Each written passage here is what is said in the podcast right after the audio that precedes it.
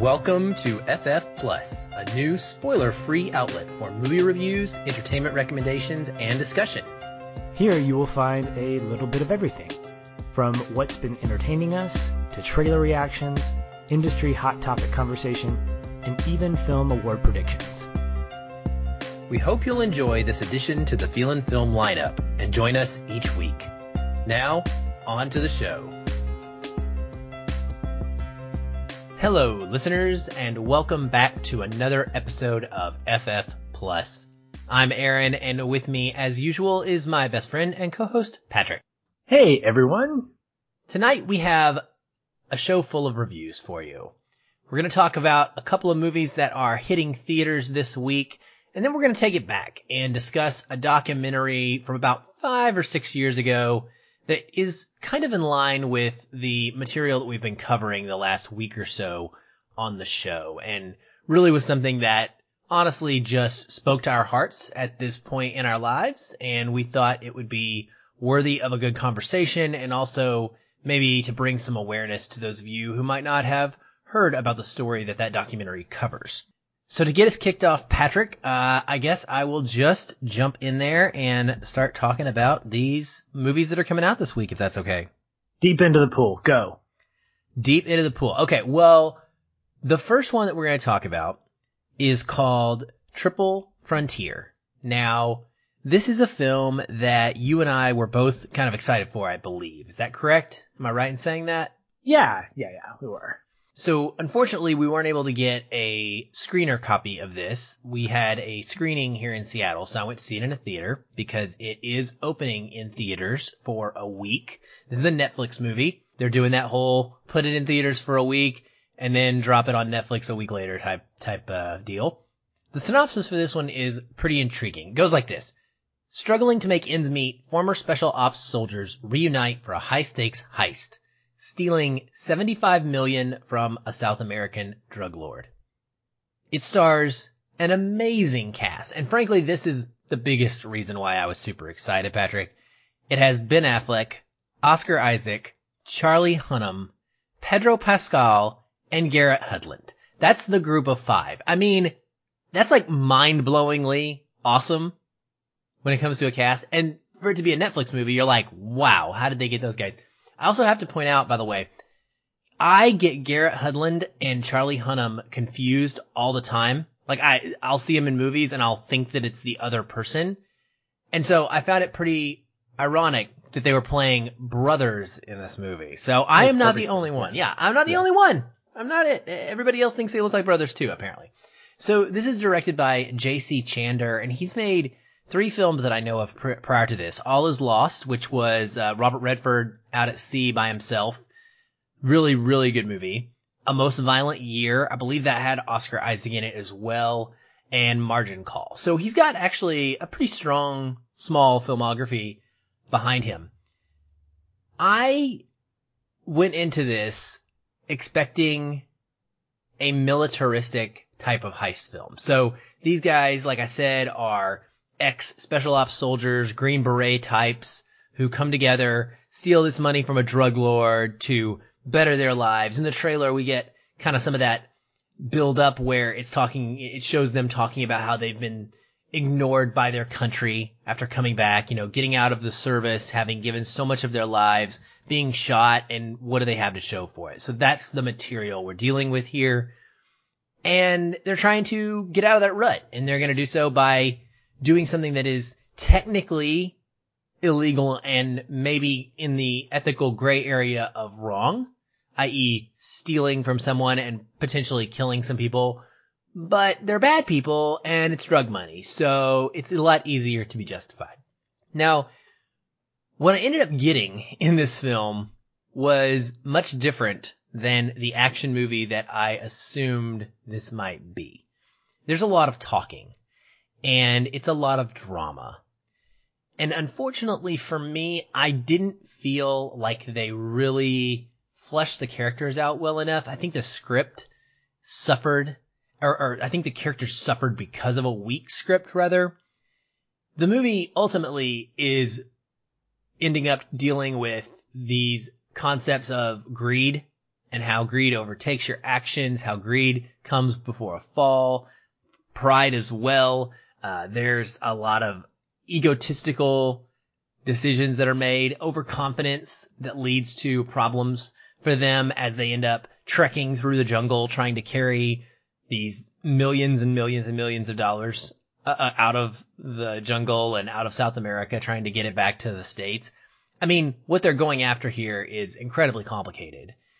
And the best parts of this is probably when it does super slow down and just give us some moments of camaraderie amongst the five. When they're together, they're talking, they're trying to reason with one another.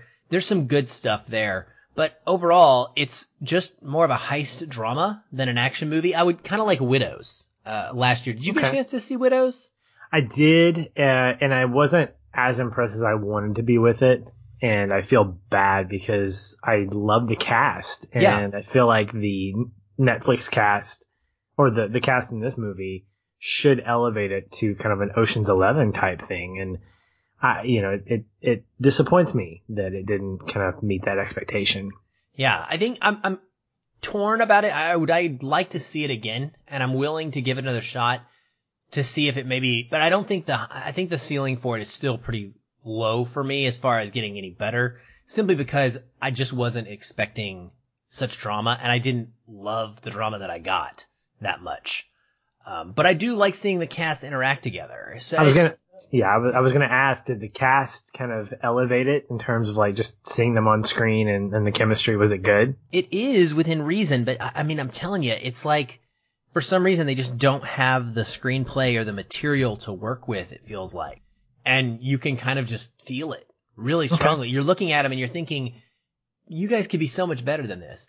I do want to point out that I feel like this is a trend though, because I've gone into at least three Netflix movies this year that have sort of either shown me a trailer or given me a synopsis that makes me think this is a genre that's going to have quite a bit of action.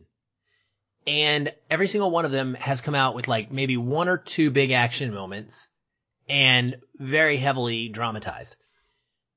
I attribute this to budgeting and speed. Netflix is pumping out movies so fast and they have to do so on the cheap in order to continue pumping out the volume of movies that they're pumping out. So what I think I'm seeing happen here is less and less and less reliance on action and explosions. There's an example here, and this is probably the mo- this is the most I'm going to get to a spoiler, but like a helicopter goes down in this movie, it doesn't blow up.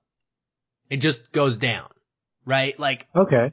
normally most movies the helicopter goes down it's going to explode at some point right but it's almost like they didn't have the budget to make that explosion and so what we get is much lower key action and at times it's really good but there's just it's, there's not enough action to like interspersed within the drama in this to keep me kind of pumping along if that makes So- sense Yeah, and it makes me curious because my wife and I, I'll fully admit that during the holiday season, we're the Hallmark Christmas movie people. We, she'll have it on most of the time. I'll, I'll sit in and if it's somebody, you know, if somebody's in it that I know, like, you know, a Peyton from One Tree Hill, I will definitely sit down and, and watch it.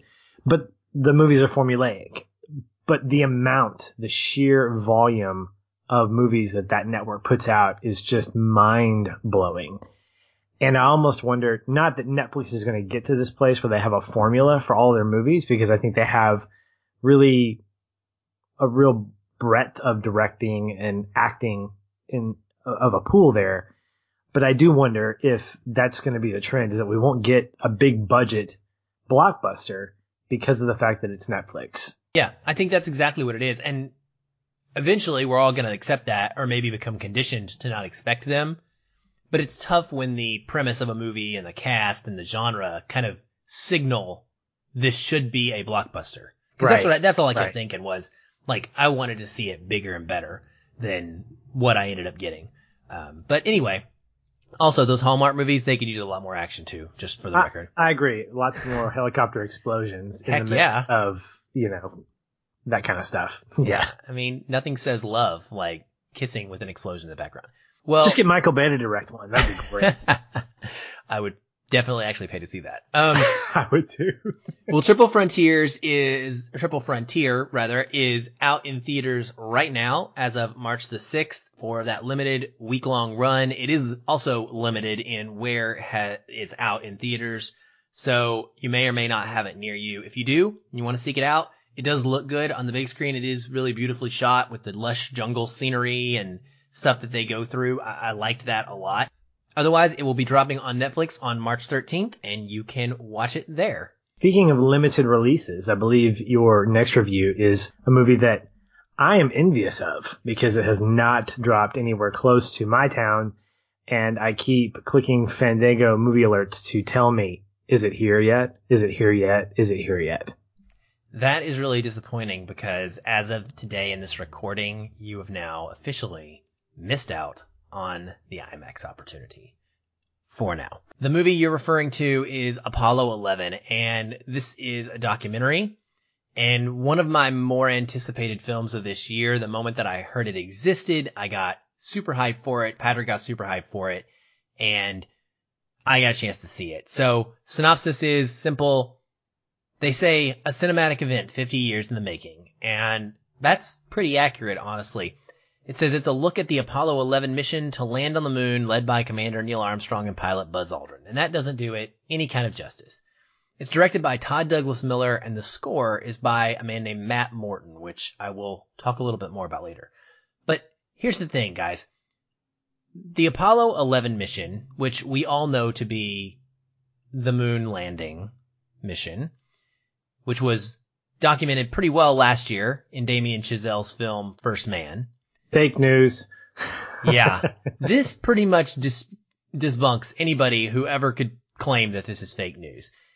Apparently, and I did not know this, there were cameras and recording crews taking footage of this event all throughout it, from well before it to all the way up to after these guys come out of their containment. They were filming the launch itself. They were filming the public watching. They were filming constantly in Houston mission control.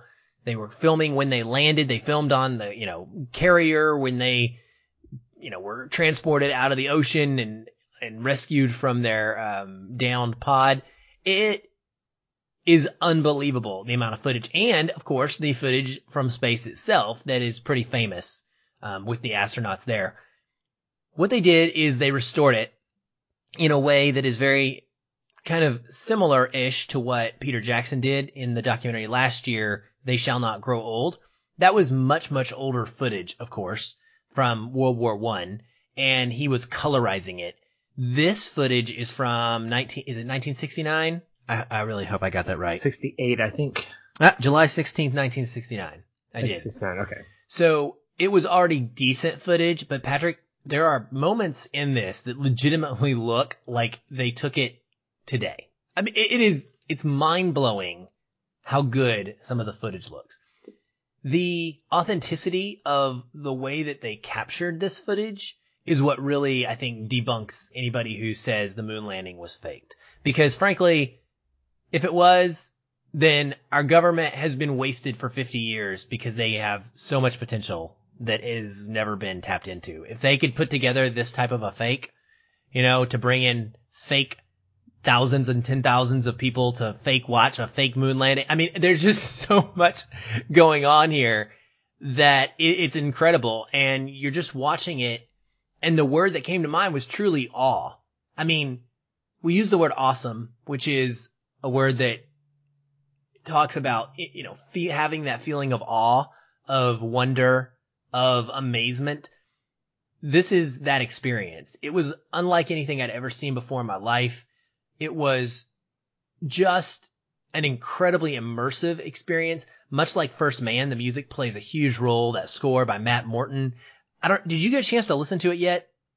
No, because it hasn't dropped on streaming media. It comes out tomorrow when I guess the movie officially opens in non IMAX Right. theaters. Okay, well, it is awesome. It's got like a synthy nature to it. It's almost like uh, a Michael Mann Tangerine Dream score at times. he actually recorded it with only instruments that were available in 1969. I like that. I think that's pretty cool. And there's actually some footage of him working with uh, the music and creation of the music online on his YouTube channel. If you're interested, I gotta say it's gonna be hard for anything to beat this this year. I, you know, it's it very well may happen. Documentary wise, I would be shocked if anything was able to top this. It is just that transcendent of an experience. It's something that you don't get to see. The one thing that I think makes it really, really work is that it's all actual footage. So we're watching the launch and we're watching them communicate in mission control with the spacecraft and we're listening to actual restored, enhanced audio of the conversations that they're having. And it's not talking heads. There's no narration. There's no one explaining to you what's happening. It's just straight up actual audio. At times, it can almost be a little bit inaudible because they're talking fast and they're talking NASA. so, so there's a lot of math being thrown around and you're like, wait, what? Huh? But it makes you realize like it's real. And I really, really enjoyed that. There are a couple sequences in this that I just about peed my pants. The, the launch itself, the different angles, the cinematography of the way that it was shot at the time, it, it holds up today. It's like award worthy type cinematography. The film editing is award worthy. The score is award worthy. The sound mixing, sound editing are both literally award worthy. I mean, it is phenomenal. Um, and, it, and it's very moving. It's very inspiring and it makes me incredibly proud, honestly, to be an American and see that we were able to accomplish this. So I need to ask something for our listeners that I think everyone listening right now is wondering. How many times did you see an American flag? We see the American flag actually planted. We get to hear them discuss the ground situation, what the what the makeup of the ground is like, and how far the flag is going into the ground. We get to see them set up and perform experiments on the moon, things I knew nothing about, didn't have any idea these things actually took place. There's all kinds of like cool gadgets and things that they were doing while they were up there. It's awesome, man. It is it is so awesome. I I think everybody needs to go see it. Um, I, it's probably going to be one of the films that I would recommend more over the course of this entire year. There's a great quote at the end by Aldrin where he says that the reason that they did this is the insatiable curiosity of all mankind. And I love that line. And it makes me somewhat sad, like that it seems that we almost don't have that anymore. Um, at least we don't as a, as a world, the way in which we used to. What was cool is a couple nights ago, there was a SpaceX launch. And for those of you that aren't aware of that, um, Elon Musk is working towards commercializing spaceflight because NASA's losing a ton of funding. And they sent an actual commercialized spaceflight up via NASA. It was like a, co- a combined effort with some, some dummies into space. So there's some really cool stuff happening right now in the world of space travel and space exploration. And you just gotta seek it out. It's there and it's really cool that you can cover you can cover it. You can follow it. You can see these people on Twitter when they're at the space station. That's amazing. So if you have any curiosity at all with this type of material, if you like documentaries, if you were alive back when the moon landing took place, if you like space, if you like rockets, you got to get out and go see Apollo 11 in a theater. Even if you missed IMAX now, it's coming out in theaters as of right now for a normal standard theater run my hope, Patrick, is that for the anniversary in July, it'll be the 50th anniversary, that they re-release it in IMAX. I'm just crossing my fingers. I would say go see it now and don't, don't take that chance, but maybe you'll get a chance to go see it later in the best format too. Well, I'm not kidding when I say that every day I'm checking to see if Fandango is updating me with any kind of movie times, whether it's standard IMAX, you know, tablet, whatever and I'm not seeing it yet. So I'm hoping the same thing that it gets to be a, an anniversary release as well. All right, moving from one documentary to another. This is one that we both got to see. Of course, it should be because it's on streaming media. Currently, I think it's on Amazon right now. So if you have a Prime account, you can catch it for free or for $89 or how much it is a year. or you can just rent it or buy it because it's really good. It's from the famed director Ken Burns, who is famous for things like baseball, the Civil War, and uh, it was produced back in 2012. And it tells the story of these five black and Latino teenagers from Harlem who were wrongly convicted of raping a white woman in New York City's Central Park in 1989. If that doesn't scream intrigue, I don't know what does. Chronicles the Central Park jogger case, which I actually didn't know about. I was apparently just enjoying my elementary school life and didn't really get that at all. And for the first time, we get the perspective of these five teenagers as adults and how their lives were changed and upended by this quote miscarriage of justice. And not knowing anything about this event, I I like this documentary because it gives me a full fresh narrative. And the opening of the film, the title card, which is one of the effects that Ken Burns uses throughout to kind of describe what's going on, to transition to different events throughout the, the story. It says on the night of April 19th, 1989, a jogger was brutally beaten and raped in New York City's Central Park. Five teenagers, Antron McCray, Kevin Richardson, Yusef Salaam, Raymond oh. Santana, and Korey Wise were convicted of the crime. And that's how we open up. So already I've got chills, but I want to kick it to you and ask you, what did you think of this? Well, I, like you, was in elementary school and completely oblivious to any sort of crime that was happening in New York City. Apparently this was a pretty high profile case at the time, but it wasn't one that reached national news for us like OJ did or the riots in LA, things like that. I didn't have any knowledge of this. And frankly, the way that we came about to even covering this is we were tweeting some folks about what was it? Uh, our episode on 13th, our bonus mm-hmm. episode. Yeah. And someone's reached out to me and said, Hey, Aaron, you got to go check out Central Park 5. Um, oh, it also came because, so Ava DuVernay directed this documentary called 13th, which is, we talked about on our bonus episode on Patreon. We actually made that free for everybody. So if you go to patreon.com slash feel film, you can hear us discuss that and four other films that are very similar. Um, we just wanted everybody to have a chance to hear that one. So we did that. And then right around that time, we saw that Ava DuVernay had announced uh, her new four part Netflix series that is coming May 31st called When They See Us. And it's based on this case. And so somebody reached out and said, Aaron, you need to check out this documentary. It's by Ken Burns. I was like, oh, Ken Burns, you know, like that's a name drop that gets your attention if you like documentaries. And I was like, all right, well, I've never heard of this case. So sure, I'll give it a shot. And you and I both decided we would love to find out what was going on before Ava's series came out. I got chills too when it started, when I read those five names come across the screen. And over the course of just under two hours, getting to know those boys and walk through their journey, their experiences was incredibly impactful for me in a way that I think I will probably look back and remember as a turning point of sorts, to be completely honest with you. So when I watched 13th, and I've seen that a couple times, the primary point of it is to show us this systematic slavery that has occurred through the use of the prison system, even after emancipation happened. It was, it's to expose the way that the system essentially keeps the man down. You may hear that a lot.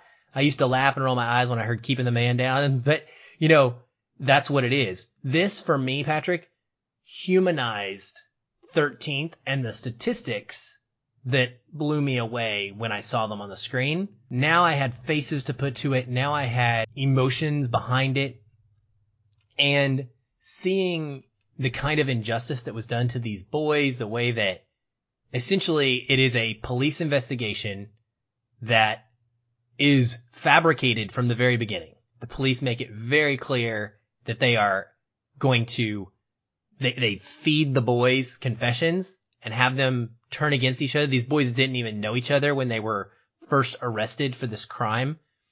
And it's like, it's really depressing when you watch it and you see how the, these 14 to 16 year old kids are manipulated into saying that they were present and pointing the finger at the other one just to get out. They're interrogated and tortured basically for 30 hours at a time. And ultimately, even with no evidence, they go to prison while they're trying to maintain their evidence or sorry, their innocence. And it just, it hurt me, man. It hurt me. It hurt me to watch a juror interviewed, one of the actual jurors that convicted them, coming on screen, face to the camera, saying, you know, it was getting along. We were really just having problems coming to an agreement. I was getting tired of it. And I honestly just voted guilty because I wanted to get, I'm going to cry. I wanted to get out of there. Like, like that's our justice system. I voted guilty because I wanted to go home. Yeah. And so rem- I sent this man to prison for 13 years. Just, just. It's very reminiscent of, I don't want to say that art imitates life, but from 12 Angry Men, one of the jurors is that way. It was very. hot. They're ready to get to a ball game. People want to just get out. And like you, I was pretty disgusted by the whole thing. I, I was intrigued though by the psychology of it. How, in the same way that the jurors felt when they were deliberating and wanting to get out of there, the length of time that these boys spent being interrogated, they just wanted to go home and they would do anything and say anything to get out of there. And we keep saying boys. That's what they were. They were 15 and 16 year olds. These were not adults. And I believe two of them, I, I would need to go back and watch the doc, but I believe two of them went to Rikers Island as 16 year olds. Are you kidding me? I mean, no, don't do, no. Rikers Island. Like that's like the Alcatraz of today. It's just terrible. Like it's awful. Not that most prisons are great, but you know what I'm saying. And I remember as I was watching this thinking, like you, this is a microcosm of what 13th talks about. It puts faces to the issues that are being talked about in both of these documentaries, but it puts it on a granular level and it allows us to see how boots on the ground, these individuals are not only being treated, but how they're reacting to it. And honestly, if I had not had the experience of what we did last week of going through these movies and kind of re-immersing myself into the heart change that a lot of these movies helped kind of move me towards, I don't know that this documentary would have had the same effect as it did maybe five, six years ago or when it came out because I wouldn't have had that same kind of perspective. I wouldn't have had that same kind of influence or information of the world we live in. And I will say that our justice system sucks because it reminds me that what I want to believe is good. I mean, you come out of Apollo 11, you're like, yes, I'm, i love being an American. And then we watch this and like, man, I don't want to be an American because this sucks. yeah. It's yeah. just like, what do you do with that? And I, I, I get frustrated, but I also get a little more amped up because I feel like, okay, this is definitely a problem, which I should go ahead and just be like, duh. But at the same time, I'm asking myself, what can we do about it?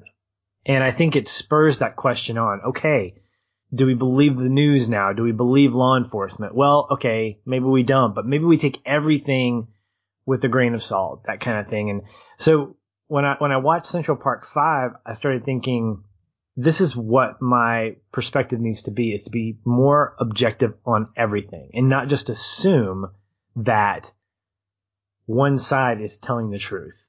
Whether it's, you know, supported by me or not, I have to take everything and I have to be that Berean church of the political world and say it's not, it may or may not be the truth. And uh, Central Park 5 did this for me. It helped me kind of question that. Yeah, it, you're absolutely right, and that's that's what it did for me too. Is I think it made me really just honed in on I think being extra careful what I jump to support. you know, when I see this on the news that X person was arrested for this and, you know, if we immediately hear somebody de- denying it, we need to give that a chance to be heard out. You know what I mean? Jussie Smollett in that case is a great example of this. You know, it was announced that or reported that he had been the victim of a hate crime and immediately everything on Twitter and social media was all about how these hate crimes still exist and this is awful, this, this, and this. And then it comes out that you know, maybe that's not the case. Maybe he faked it. We still don't know. I'm, I'm just, I mean, I'm not taking a side at this point because we don't know. There are still so many conflicting reports with that case. And as a public, I think we have to be, like you said, conscious of this and not jump to those conclusions. There's a great quote at the end of the documentary, and I forget who it's from. One of the lawyers, perhaps, but he says, I want us to remember what happened that day and be horrified by ourselves. Yeah. Because it really is a mirror of society. So this case goes on. These guys are in jail for, you know, 13 years. I actually went and looked up an interview that was recommended by this friend of mine on Twitter of Raymond Santana. This happened in four years ago ish, I believe. And he was on this show called, um, crap, uh, Combat Jack. So I believe, I believe this guy ha- has passed away at this point, unfortunately, but he's a, a hip hop podcaster and he had Raymond Santana on his show. And I listened to this today, Patrick, a two hour interview with Raymond. And he added a lot to this story. He talked about how they would go for parole hearings and the first question they asked him in a parole hearing is, did you commit the crime? And every single one of these guys had decided they were going to maintain their innocence. And they would say, no, I'm innocent. And they would say, okay, we're done. And they never got parole. They had to serve their entire sentences. They were perfect in there. Many of them got degrees before that degree program was actually shut down. So during their time in prison, New York and, and other politicians took away the degree program that would allow prisoners to get degrees because they wanted to switch the system more from rehabilitation to punishment. But Santana was able to get a degree. So he finally gets out after 13 years and he tries to get a job. And he said he remembered specifically the very, one of the biggest ones was he was trying to get a postal job. He saw, oh, I'm going to be a mail carrier, right? Trying to integrate back into society. That sounds cool. He said every job application asks you, have you committed any crimes? You say yes. They ask you what it was.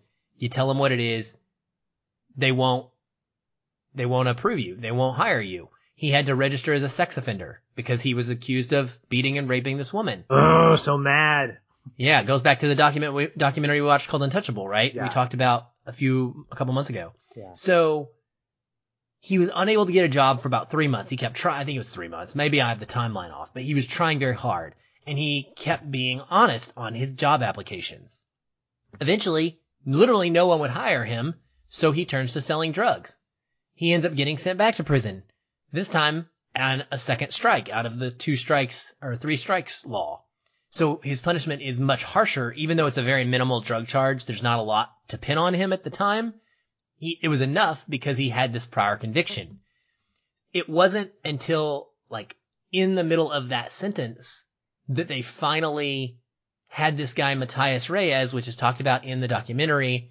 This this uh, slasher, he was a murderer who was known to be a murderer at the time that this actually took place, and he amazingly ends up crossing paths with one of them in prison and ends up telling people, hey, he's like, this guy's here for something I did. Eventually he com- he admits to it. They go back, they start checking DNA evidence against him because the DNA evidence didn't actually, you know, pin any of five because they didn't do it. It matches Reyes and they have to go through this incredibly long court battle to become exonerated and have these charges dropped. Once the charges are dropped for the the jogger case, then his lawyer is quickly able to get him out on the drug charge because they have to retry him as a first time offender. Because they, they had given him a punishment based on this mandatory minimum, which we talked about in 13th, right? These mandatory minimums and how damning they can be. It is, it's incredible. Um, he today he's you know a father. He said that turned his life around completely once he had this this young girl. He everything changed for him. But he was never a criminal. He grew up in prison. They all did.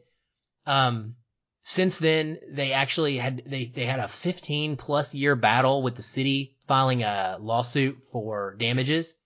The city kept trying to settle for a smaller amount of money than what they ended up getting, wanting to brush it under the rug, never wanted to admit any kind of wrongdoing within the police department or within the press and the way that it was handled. Finally, they did get their settlement. And you know what he's done with it? He still, Raymond still works to this day. He, he was on the interview, or well, he said as of four years ago, he was on the interview and he was like, yeah, man, I'm going to work after, you know, tomorrow morning. Um, but he's, they've started a foundation. They are making documentaries about other, um, in, incorrectly charged, uh, people. They're big contributors to the Innocence Project. Look that up, listeners. If you don't know what that is, it's a nonprofit, I believe, but it's an organization that specifically looks to help people get exonerated of crimes they didn't commit. And yeah, I just, I very passionately was heartbroken watching this and hearing his story, man. It's, it is a heartbreaker, it, but it's worth watching. And I think that it's fitting that Ava DuVernay is bringing us the four part Netflix series surrounding this because it ties so well into the issues that 13th brings up. So if you guys have not seen this doc, like we mentioned before, it's on Amazon. Check it out there and uh, give us your thoughts on that. But it's it's informative to say the least. But uh, get some tissues because there are parts of it that are are, are pretty sad. More and get mad. Get mad. Get, get mad. Get your get your Billy Club out too. And well, well. Maybe. Okay, sorry, sorry. No, not that kind of mad. You get mad and you get loud and you challenge things and yes. and you call out the injustice when you see it because I think right. someone actually told me they were like on Twitter. I was complaining about. I was like expressing my feelings watching this, and they said to me, "Yeah, it can be pretty hard when you get woke." And I was like, I've always thought that word was so stupid, frankly. And like, what does that mean to be woke? Well, I think I'm actually starting to understand what it means. Like, I do, honest to goodness, feel like my eyes have been opened to something that I just have never seen and I've never cared about or I never had to care about. And now that I see, you know, this is just five lives that were completely altered and God, God bless these men were able to get out and actually have a chance to continue and have a normal life for, for a productive life for some of their lifetime. How many hundreds and thousands of people are not? How many go into the system and get corrupted by it and never come out when they were kids? And what are the, what are the lives and the, the, you know, impacts and the, help, what are, what are the, where are the things that they could contribute to society that we're losing because we have this ridiculously awful institutional problem with our justice system. So it's, yeah, I'm pretty, pretty fired up. Yeah. And these are stories that need to be told because as much as they sound repetitive, there's a little bit of eerie truth to the fact that they are repetitive, that something's not changing. So it's, uh, it's, it's a doc worth checking out for, for a number of reasons. Well, that's all from us on this week's edition of FF Plus. Be sure to tune in a few days from now as we have our Captain Marvel conversation with Patrick Willem. So that should be a lot of fun. Talk to you soon. Hey everyone, thanks again for listening. If you enjoyed the show, we'd love to hear from you. You can leave us a review on iTunes or wherever you're listening. These help increase visibility for the show and grow our community of listeners like you. We also invite you to connect with us further by joining our ever-growing Facebook discussion group. A link to that is in the show notes, or you can just search on Facebook and find us that way. If you'd like to continue the conversation with me, you can follow the show on Twitter at Film, or connect with me in the Facebook group. I'm very active in both places and I'd love to chat. And if you want to connect with me, you can find me at Shoeless Patch on both Facebook and Twitter. But be sure to tag me in any comments so that I'll be notified and not miss you. Once again, thank you for listening. We'll be back soon. Until then, stay. And keep feeling film.